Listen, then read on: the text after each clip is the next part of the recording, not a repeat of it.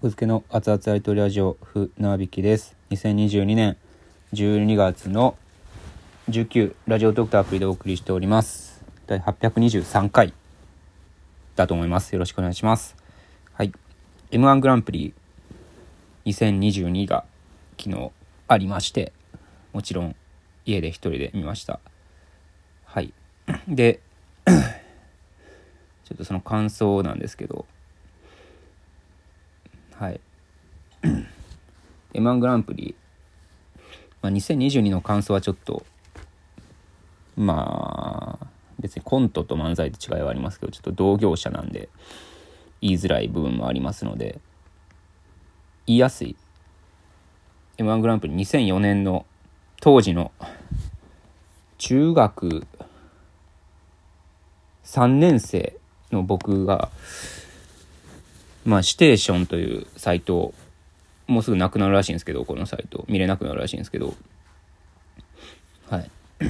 その2004年12月26日、ステーションというサイト、僕は当時やってた、まだ見れるんですけど、ステーションというサイトの自分で言うなっていう日記を書いてたんですよ。自分で言うなっていうタイトルの日記。それの2004年12月26日日曜日、えー、読みますね。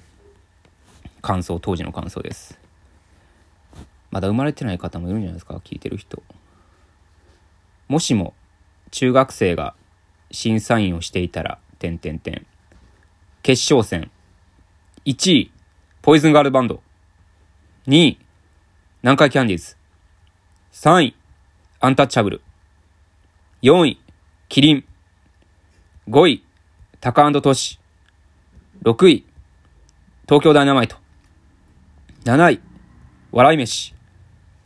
8位、トータルテンボス。9位、千鳥。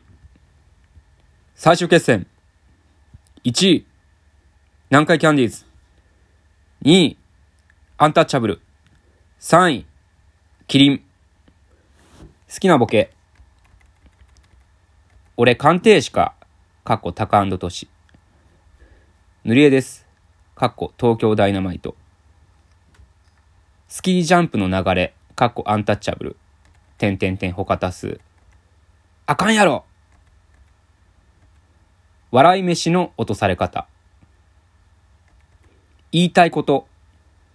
ポイズンガールバンドおもろということでした。はい、これで終わってます。なるほどね。2004年。ポイズンガールバンドさんがあれか、中日のネタやってた時か。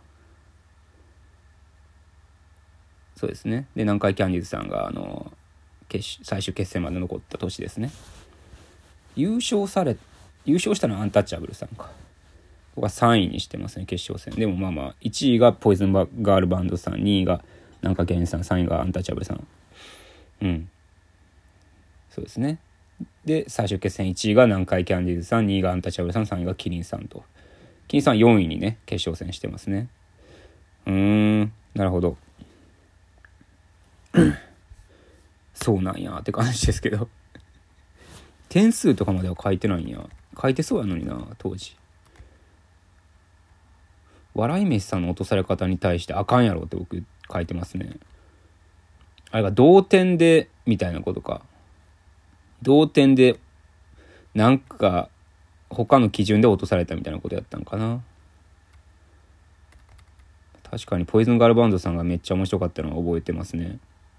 南海キャインさんも髪がかってたし、あ、売れるってこういうことなんやなっていう瞬間でしたね。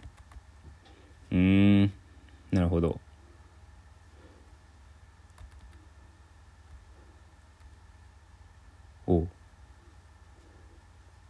同じ年2004年12月29日水曜日。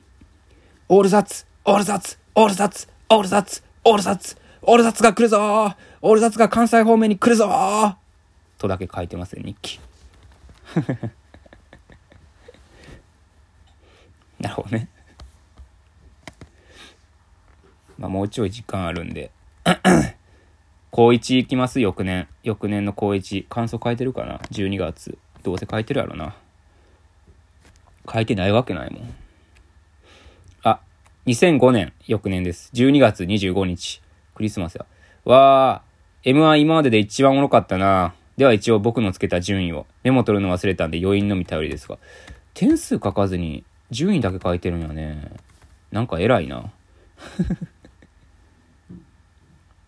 決勝戦。1位。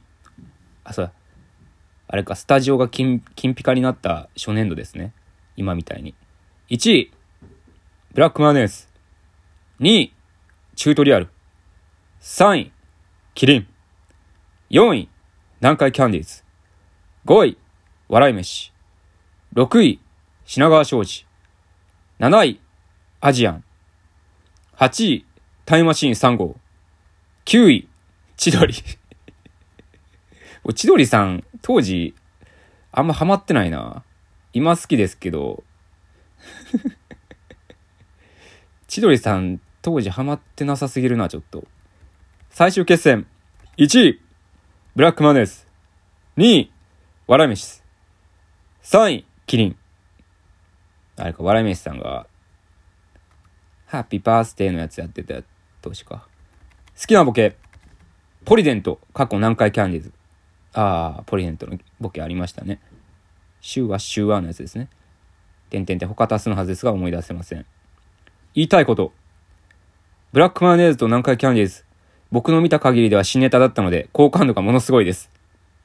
千鳥、去年、今年ともに最下位をつけてますが、決して嫌いなわけじゃありません。あ。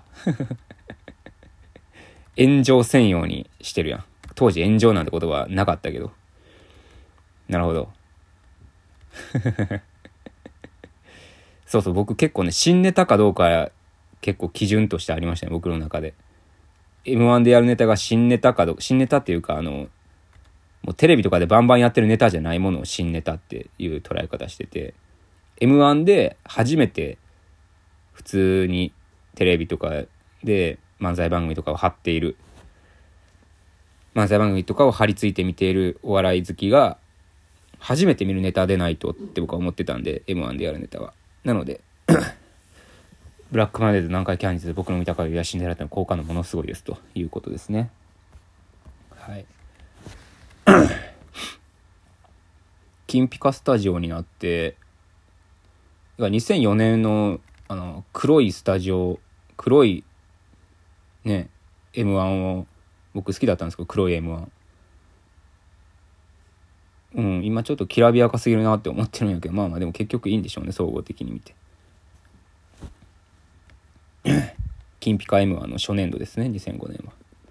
まあまあ ちょっともうすぐネタ合わせがあるんで、こんぐらいで終わります。M1 の感想でした。ありがとうございました。